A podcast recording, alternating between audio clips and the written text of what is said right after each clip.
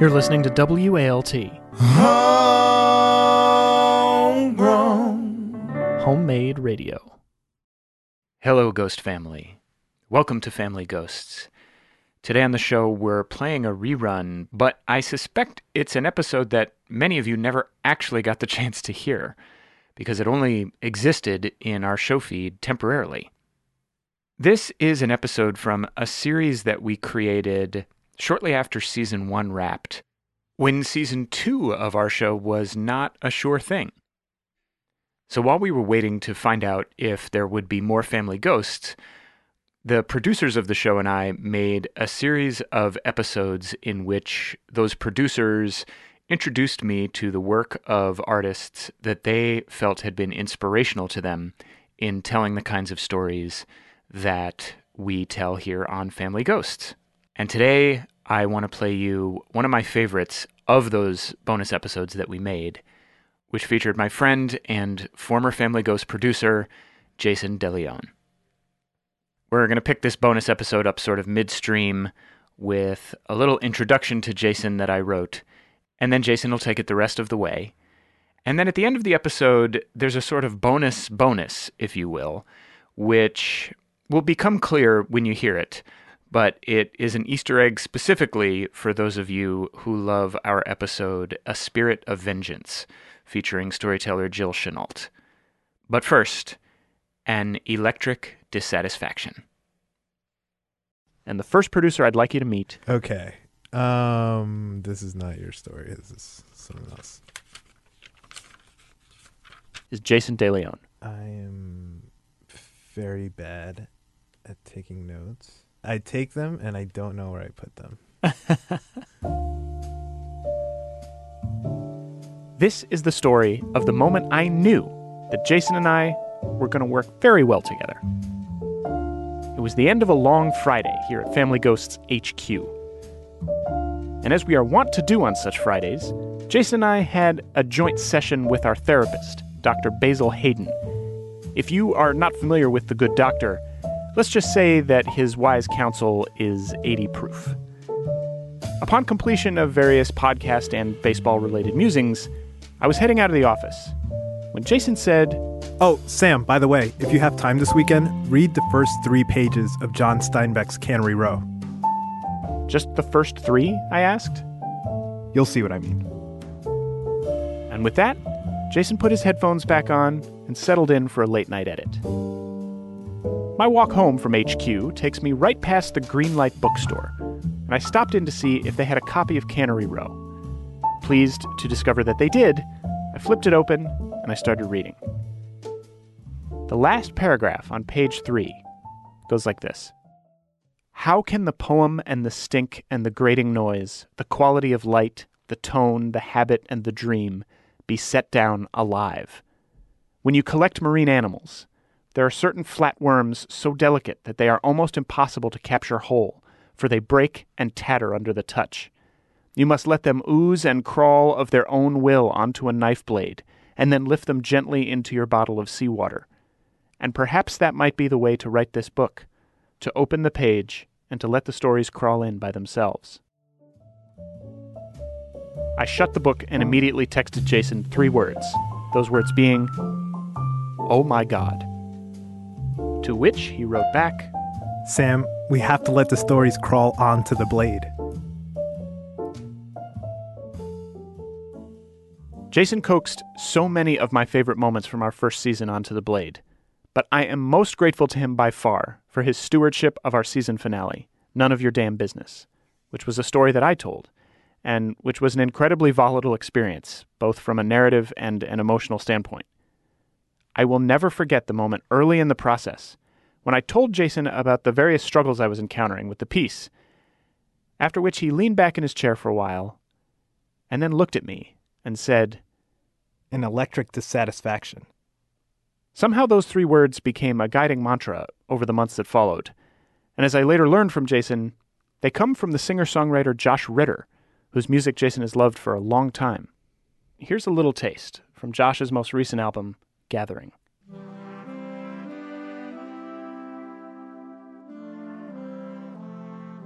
So for this month's bonus episode, you're going to hear Jason in conversation with Josh about the enduring allure of ghosts, the inexact science of songwriting, and just what the hell he meant by an electric dissatisfaction.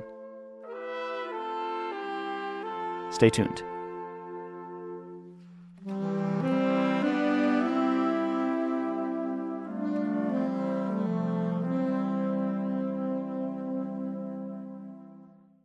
I remember the night I became a Josh Ritter nut. There's a venue called City Winery down in the West Village of Manhattan. It was the first night there of Josh's Works in Progress tour, and it turned out to be the last, at least until later that spring. Josh lost his voice that night after singing nearly 30 songs over the span of two hours. I'm the kind of person whose Instagrams come few and far between, but that night I felt the need to capture what was happening in that room.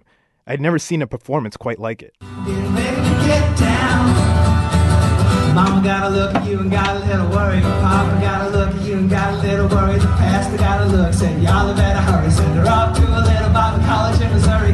Now you're coming back saying you know a little bit about every little thing they ever hoped you'd ever figure out. The Red Sea, the Dead Sea, the Sermon on the Mount. You want to see a miracle? Watch me get it down tonight. now I have this like super dumb smile on my face, but it's because like that was the moment I became like a Josh Ritter nut. Uh, Oh. I I knew your music, but what it looked like to me is like all those songs were hitting you for the first time again. Yeah. Uh, yeah. and I and, and so like I just want to start by asking you off like what what does it actually feel like when you're on stage? Is that is that description kind of like apt that it feels like it's hitting you for the first time? Yeah, I, I it it is. There's like, uh, and I and I I don't know that it's a skill, but it's something that I feel very lucky that I I I have, which is that once I get on stage, um, the rest of me goes to sleep, you know, and and and any any worries throughout the day, any any any pressing concerns just seem to disappear, and for that reason, being on stage is just a you know it's the reward. I want to dig a little bit more into that performance from that night because the idea behind the Works in Progress tour, um, I was just completely thrown by because I can't imagine working out things in public, working Yeah. out what uh, like a, a personal um, piece of art, quite frankly, like in public. Um, and you certainly played songs that night that were polished that you had been done that, that had you had been worked on working on for years. Yeah. Um, but you would also do this thing where you would sing a song, you would hit the guitar for a little while and just be like, insert chorus Yeah. here, insert instrument here. Um, and so, like, what what is that process like for you creatively of working things out on stage? Well, performing is, is, is really just it's it's a metaphor for larger life. There's there there are uh, always things that don't go as planned. There are always things that you wish could have gone differently, or, or maybe you fell down on your face once or twice, and uh, but but that you get embarrassed and then you move on. You know, you, it's a, it's it's we're all human, fallible creatures, and and and part of the joy of of I think watching performing or performing is the chance to take those things that are mistakes, you know, and leave them leave them behind as as as gracefully and without as without as little stir as possible. Right. And I guess that makes me think, Josh, your music inspired like a ton of this first season of Family Ghost. Thank you. and and in the process of making that show we would hit episodes or like come across ideas within episodes that we didn't quite know what to do with hmm um and we didn't know if it was like if we're going to put it into the story take it out of the story uh I, I've, I always wanted to work for the audience, but there's always moments where I was just like, that is a very, it's a detail that I don't want to get rid of. Yeah. And I'm not sure how I'm going to convey it Yeah. so thinking thinking back at like the way you work through stuff on stage how much of the audience is in your head the entire is it is is it always in your head the entire time that you're just like I, i'm doing this purely for them Well, it's it's it is a, it's a selfish enterprise because you know I find that that I I find the experience of playing a song for for someone to be a lot like when you see a uh, a movie that you love. You see a movie that you love, you can't get enough of talking about it, everything about it, thinking about it all the time. You're telling all your friends. You finally get some people to go with you, and the first five minutes you realize, man, this movie sucks. You know, this is like this is bad, and like, I, and you and you feel kind of embarrassed. I feel that way when I I, I find that I, I I only really need like one person to to play a song for before I realize what I feel about it and you know and it's like and Ah. if the other person like really enjoys it that's great but it also shows me uh, inside the song things that I want to smooth out or rough out or maybe I decide I, this was this was a fun song to play once but I'm not gonna like I'm gonna I'm gonna let it like feed the other songs. And it's different than with, with writing like a novel where a novel you or, or any other thing where there's a delayed reaction um, you know where you're working in your room and then and then only months later do people get to experience what you've been working on. You, you get that feeling right at the moment. And i found that when i was writing my book uh, I, I missed that moment of uh, uh, at the end of the day at the end of the afternoon playing that song for somebody because you know you're It- kind of immediately gratified. yeah, it was great. I'm and I'm hooked. I'm hooked Right. on the immediate on the immediate gratification. Yeah. So I, I want to go into a little bit of how you think about um, structure in your songs. Um, so to start things off, I like how do you find that songs typically strike you first? I think about it a lot of times like, you know, I have this feeling in my mind of of, of somebody making one of those really complicated little uh, like secret boxes out of wood, you know, the types that are that are that are all dovetailed and, and, and really nice and there's always a secret button, Yes. you know. And and those those things, the the construction of the thing, the time you have to put into figuring it out, all these things are how a song works together. Some days in the morning I, I wake up and I've got a I've got a line in my head and it won't get out, you know. And there are times when you go fallow, you know, especially at the end of a record where you feel like, well, you know, this is probably it. I have nothing more to say. And then you just lie fallow for, for a little while and, and then one day again you wake up with the moxie and, and, and you wanna like you wanna write something new and and I wish there was a, a perfect way of doing it. But I also feel that that each song does, does sort of demands its own way of being written. And then in the moment when I'm writing it, I don't remember I don't remember how. You know, there's very few times I remember writing a song, but they always seem to come about at a time when when all you have a whole bunch of parts kind of on the table in front of you and you're just sort of, you know, bashing them together to see what fits. I will say on Family Ghosts, one of the things that we try to do was let the story live in the skin that it was kind of born in, and Mm. and we but we weren't really quite sure. It was it was like I'm trying to come up with the right metaphor, but it felt like these stories, like you said, demanded their own way of being told, Yeah. and and sometimes I felt like we were fighting against us trying to impose something onto it. Yeah, yeah. I'm still thinking like Yeah. through the first season because like making that show is making this show particularly was very difficult in that respect because you want to feel like you have more control over thing than you might Yeah. actually than you actually do.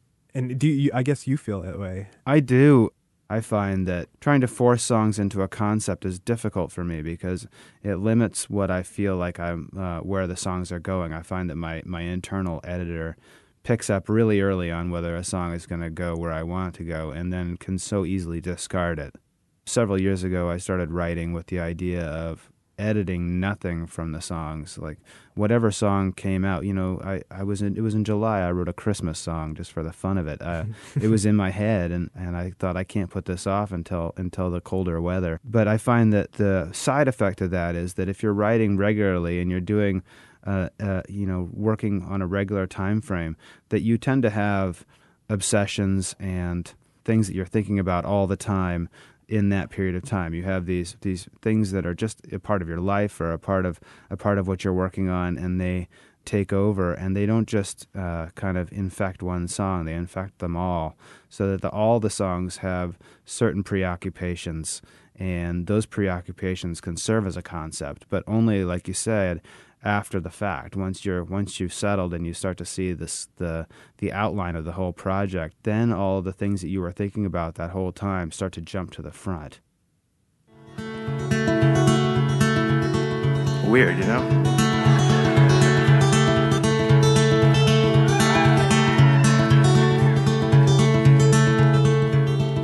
If this was the Cold War, we could keep each other warm. I said on the first occasion that I met Marie.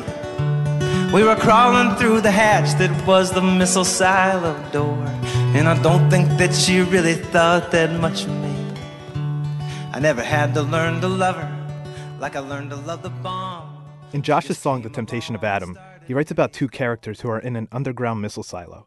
The story is told from the perspective of Adam, who falls in love with Marie. It's a song I gravitated to all last summer as we were making the show, and I couldn't quite put my finger on why. But when I asked Josh about it, much like he just said, all the things that I was actually thinking about jumped to the front. The way in with that song was was the way it happens sometimes with certain types of songs where the first line is is you know just jumps into your head. If this was the Cold War, we could keep each other warm. Just struck me as like not only like a cheesy one-liner, but also like a, a good way to enter a song, a good way to draw a character who is like not necessarily the most serious person, but you know is is in is here in, in charge of this very very serious job of like of of being in charge of the the nuclear missile silo, and that that like that these people who are underneath the ground with each other for months at a time, you know, end up becoming you know just human beings to each other. They're not just uh, uniforms. And I liked the idea that that these two people would would uh, sort of fall in love in a in a in a slow and kind of like grudgingly slow way, but that it would become more and more of an intense relationship as the time for them to part got closer. When you start off with a blank page and you have one or two lines, then really the question is like, do you have the story all in your mind, or are you willing to take a character and follow them where it goes? With a song like Temptation of Adam or The Curse or, or mm-hmm. some of these songs that are like long love story songs. They like the, the, I don't know where they're going to go at the beginning. They're and and the characters they you know I won't say that the characters jump in and surprise me and and and, uh, you know I'm writing them but but but I'm surprised at where they end up going these songs you know things aren't necessarily wrapped up with a bow at the end they can be left at a cliffhanger an important thing to do is is to is to let the characters and let the song write itself, you know, and, and to go in the places where it, it you didn't think it was going to go, because really that's way more interesting and way more fun. So in that sense, I you know writing writing Temptation of Adam, which is about you know whether whether this person will push the button and end the world so that he can spend his life with this person underground like is is uh, is is left as temptation because I didn't know where it was going to go and I didn't want to give a like a a pat answer. Yeah, the last line is and I'm tempted. Yeah, yeah, yeah. so at night while you are sleeping, I hold you closer just because. As our time grows short, I get a little nervous. So I think about the big one, WWII.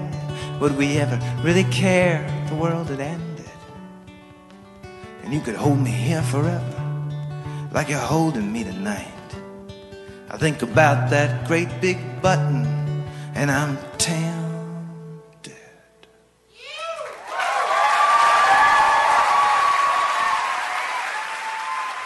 Thank you. You had mentioned these long love story songs. When I think about love stories, and, and also in particular, like the long love story songs that you write, I'm I'm trying to remember where I read this, but uh, like I read this somewhere where every love story is a ghost story, mm. which is a story of something. I looked it up during the conversation, and the line comes from D.T. Max's biography of David Foster Wallace, who apparently wrote the phrase frequently in his letters. Every love story is a ghost story. When I think about family ghosts, maybe we didn't set out to make stories that were love stories, but a lot of them ended up being that way. The struggle I had in a lot of the writing of that story is something that you mentioned, where it's just like there's not a clean bow at the end of a lot of these, mm-hmm. um, because they are love stories. Yeah, where it's not going to be tidy. It's yeah, not, it's not going. You're not going to be able to package the thing. I think we're born with a lot of fairy tales that are just like, oh, you could. There's there's an end. Yeah, yeah. there's an end, and I think specifically with the show, the hardest time we had was finding the beginning and finding the end. Mm-hmm. I think we always had the middle. Right, right, right. I right. wonder if if that's something you feel. yeah, writing songs that like you have the you have the heart of the thing, but you don't have the the the, the hands and the legs. So right. yeah, yeah. Well, that's like I feel it comes down to like the idea of whether you're telling a morality tale or whether you're telling a a story, like a like a fable. It tells you exactly how things are in life. You yeah. know the tortoise and the hare, mm-hmm. you know, and that is beautiful and it sets up perfectly and it becomes a, a truism in its own way, you know, but but when we're when we're writing stories like and songs, I find that like the songs that I've always gravitated to, the songs that I, I love are not the ones that tell me how it is, you know. That they tell me they tell me how things might be, you know, and how things could be. And, you know, like blowing in the wind is like, you know, a classic example of that. You know, here's a here's a, a, a song that's only questions. And and the answer is is is off there somewhere but never addressed. And and I feel that that's one thing that we we we need with stories and songs is uh, ambiguity because we're we're ambiguous creatures. We don't necessarily pick up the the morals when we when we should, and and and, and we and we certainly don't do a very good job, you know, carrying them forward in our own lives from time to time. I mean, we we talk about them a lot, but it's very hard you know, I think Bob Dylan said we do mo- what most what is most convenient, and then we repent, and like and uh, and I think that that's a little bit more strikes to that. So so the Yeah. the the thing that I think about ghosts is that they are so much like a love song. They're so much or a or a or a song or a, or a story. They are not a moral. They're they're more like a possibility, you know, of what of of, of what could happen. You know, um, like thinking of a Christmas Carol or whatever. These these ghosts that not only can like speak to the past, but also give a vision of the future. And so they float in this weird area between what we might do, you know, and what we do. Typically, you know, we're just like haunted by all all our ghosts, you know, all the time. You know, things we didn't do, the things we hope to do, and addressing those kinds of of hopes and desires, but also regrets, are a big part of of creating a song that I feel is is is real and doesn't doesn't wrap everything up in a bow. We'll have more of Jason DeLeon in conversation with Josh Ritter after the break.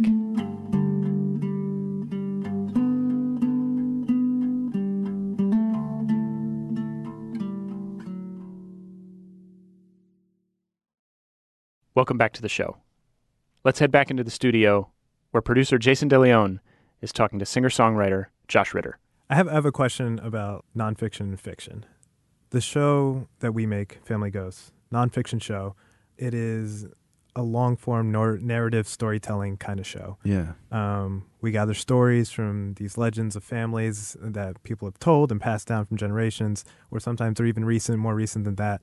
And then we just kind of see what comes out the other side, I think. Yeah. Uh, but we have to adhere to a truth. yeah. And so when I listen to your music, there's an art being made that sounds like it's coming a lot from personal experience. Yeah. Um, I wonder where you start to lose that sense to adhere to the truth to make a fiction that will elevate the actual truth Sure. of the matter. Yeah. Does that make sense? Yeah, absolutely. Well, I'd say that I've never cared for autobiographical songwriting. There's people who are great at it mm-hmm. and who love doing it. It's not my form, and it's not one that I naturally go to. But at the same time, I have to say that all writing is autobiographical. You know, writing is, I, I believe, just an excretion of the human body. You know, it's there's ink, there's ink involved. You know, but you start off with a with a with a simple thing like like just to use a country idiom. You know, she doesn't love me anymore. You know, you can only tell that story about yourself so many times before Yes. people are like, "Man, you are you are depressing the hell out of me." Mm-hmm. Um, and and also, come on, get your life together. But there are other times when when you have that, you know, she doesn't love me anymore, and you get the chance to imagine why she doesn't love him anymore, and when and what happened between them, and, and like who are who who who you know who stepped in the way or what was the what was the catalyst for this? And like and those things to me are always so interesting to to think about and to imagine and far more fun to imagine than to uh, open up my own book of, of troubles and, and, and, and, and read from one of those pages you know? I find that like it's way more fun to have somebody living in topeka than to have somebody like living in my house you know? Uh, and, and and once you find out that they're living in topeka then all these other ideas start to open up you know? Like what's their kitchen like in the morning? Like what happened on Tuesday. Those things are so much more fun to write about. I try not to let facts get in the way. you know, Right. there's the facts of what people will do in life. I remember reading this thing that, that Flannery O'Connor was uh, passed on a story to uh, that she had written to someone, a neighbor down the road, and the neighbor came back and said, "This is just what people do." You know, or said, "This is the way some people are," and that's really what you're trying to go for. Is like, you know, the truth of what would happen in the situation that you're creating, not the truth that happens in the daily life, because you know we can't all have all the experiences that would would end up shaping like such a wide range of what you write about. That response prompted two questions in my head. Um, the first one is I think one one thing that I personally struggle with in, in telling stories is the fact that it, it, it feels like uh, she doesn't love me anymore. It feels like it's been done before. Like that Yeah. that that kind of song has been done before. And in making this show, Family Ghosts, there's there's a lot of long form audio storytelling shows um, that exist with scoring, sound, scripts, and all that kind of stuff. And it kind of makes it a little bit difficult to trust that the thing will stand out on its own merits, Mm. kind of. Um, and I wonder if that's a thing that you think about. I remember, like, when I first heard, maybe it was Roll Over Beethoven, like the Beatles. It was amazing to hear this this band covering this song, covering it closely to what the original was, but it was the Beatles, and it was like so it became the a, a Beatles a Beatles song in its own way, you know. And I feel that that you know you can tell the same story over and over again, and, and we've proven it. You know, there's so few archetypes Right. for our storytelling Mhm. That like really you have to come to terms with the idea that you're going to tell the same story that everybody else is telling. But it's really how do uh, how do you see it in a different way? Yeah. like I, I love this my mom has this quote on her window in her office which is, uh, i remember reading as a young kid that said uh, by pascal that said uh, see what everybody else has seen and think what no one else has thought.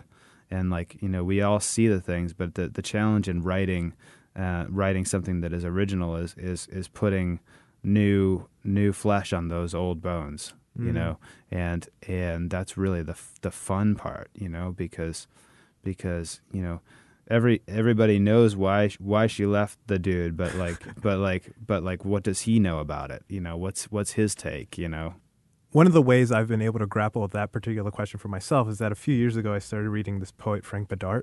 He's an, an amazing poet, but one of the lines in his poems is uh, this quote: "We fill pre-existing forms, and when we fill them, we change them and are changed." yeah And when I read that, I think it, it, it lifted that burden of just being like, everything already exists. yeah But how how can the, the thing that already exists change for you and make you change yeah a little bit on the inside? And I wonder when you're making a song, do you feel like at the end of that process that something in something has turned in you a little bit? Yeah, yeah, definitely. There's a there's this beautiful feeling of of, and I think maybe one of the main reasons for for writing and continuing to write is is that feeling of of kind of inner transformation because with a song or with poetry i find these to be the most portable forms of of wisdom that we have as humans you know like when i listen to, to leonard cohen say there's a crack in everything that's how the light gets in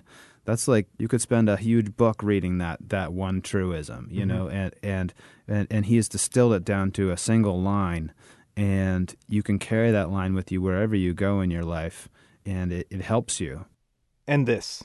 This is the reason why I wanted to talk to Josh. As you heard at the top of the show, there was a phrase of his that I found while working on the final episode of the first season, and it literally changed the trajectory of the piece electric dissatisfaction. When me and Sam were working closely on the story of his uncle, that phrase just kept popping out at us because we were telling the story of his uncle, but there was something else happening the entire time in the background an electric dissatisfaction. It's the line that we carried with us to guide the story, and so I asked Josh what that phrase means to him. Dissatisfaction is something that I've come to terms with in the last several records, where it's not a dissatisfaction with the record at all. It's a dissatisfaction with myself Mm-hmm. for not being able to like capture that kind of dark matter, which is always out there, and we hear it in our heads. We hear the perfect story, Mm-hmm. and it has all these things, but we can't tell it that way. with every story, there's there's the matter as you tell it, but then there's the dark matter that is out there in the world. All the other influences, all the other things, you know, the, the stuff that's left unsaid, the unspoken stuff, the stuff that has become family legend or become uh, a part of a part of our our lives that has an influence on us, and and we know it affects us, but we don't know exactly how, and we don't maybe have the words to be able to put that all into in into a story or or or something because a story has to be portable. Once we start packing in all this other stuff, Mm-hmm. we, we you know it's it's harder, but we know it's there. We just don't sometimes know what it's for, and I feel that's what keeps us always telling the next story and trying, you know, trying to do it again, trying to get it perfect because you know, okay, I learned something from this song. This is what I learned. This song is is is great the way it is, but there's something about it that I missed. And I'm going to take that forward. I'm going to write the next song. And we always think we're going to get there. But uh, the electric dissatisfaction is is really what I feel like is what keeps us alive. You know, it keeps us moving forward, always trying to do the next thing a little a little better, always trying to describe that dark matter that's out there that we never really can quite get a get a handle on.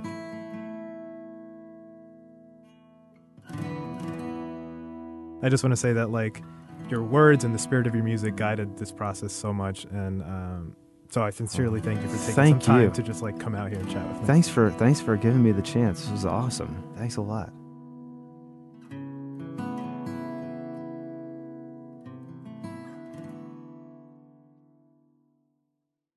So earlier in the show, you heard Jason talking to Josh about a moment of live performance and how that moment was the moment when Jason knew he was going to be a Josh Ritter fan for life. I wanted to talk about a similar moment for me. As we told you in the intro to the episode we made with Jill Chenault, it was obvious from the first time I spoke to her on the phone that she was a one of a kind storyteller. And as I mentioned in the credits of that episode, the opportunity to collaborate with Jill came from the fantastically named Secret Society of Twisted Storytellers, an organization in Detroit run by Satori Shakoor. Before I even got on the phone with Jill, Satori suggested I check out one of her performances at the Secret Society. I wanted to play you a little clip from the story that made me realize I needed to get on the phone with Jill right away. She's a retired teacher, my mom. First and second grade. She used to make pinatas for her classrooms, and she would fill them up with candy and toys that she bought with her own money.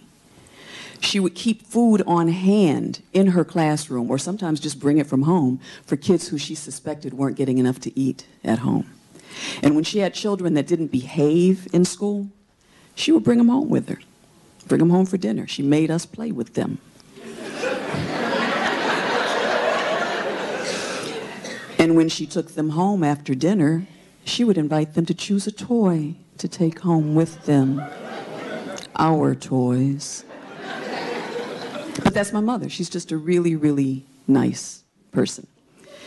When her friend Arlene had cancer, my mother fought that fight with her for 15 years, and she cooked food for Arlene's family regularly and just took it over there. When Arlene was too sick to get off the kitchen floor, my mother laid down on the floor with her. That's the kind of person she is. My mother can love or pray you out of a coma or cancer. And when kids teased me about having buck teeth and I would cry, my mother held me on her lap and said, just ignore them. And every once in a while, she'd stop what she was doing and just look at me and say, You're a pretty little girl, as if she just noticed it. And we both knew she was lying. I could barely close my lips around all those teeth, but my mother wanted me to feel good and to feel pretty and just be patient until she could get me to an orthodontist. now, there's a side to my mother that most people never see. My mother can cuss you out so bad that she will singe off your eyebrows and your eyelashes she would also discipline us with these mysterious, kind of confusing commands and statements. I remember when I bounced a ball in the house, my mother said to me, If you don't stop that, you better. I didn't know what that meant. But I knew I should stop. When my sister and I would run around playing with the other kids after church while the adults were socializing, my mother would say, You better get someplace and sit down. And grown men started looking around for a seat. my mother was very, very nice, but she was stern. I remember the dreaded J.L. Hudson's incident. My sister had run off and my mother couldn't find her. And she was crying and running through the store searching, and a sales lady jumped in to help her. And then my sister jumped out from a circular rack of clothes and said, Boo! and started laughing. And while the ooh from Boo was still kind of hanging in the air, my mother snatched her up with one arm and wore her little behind out right there in J.L. Hudson's. She finally did put her down, but I have to tell you, my mother remains the queen of the one arm snatch up. She could snatch up a 55 pound child and beat that child within an inch of its life and never break a sweat. And she didn't care where you were. You could be in church, you could be in Hudson's. When my mother put her down, she wiped her eyes, my mother fixed her hair, and then she snatched her back up again. And she landed a few more before the sales lady finally said, uh, Ma'am, I think that's enough. On the way home, my mother was driving and growling at my sister Stephanie the whole way. Don't you ever run off and do nothing like that again, scaring me like that. I swear to God, I will be on you like we the people you ever do some foolishness like that again. Talking about boo. I give you some boo.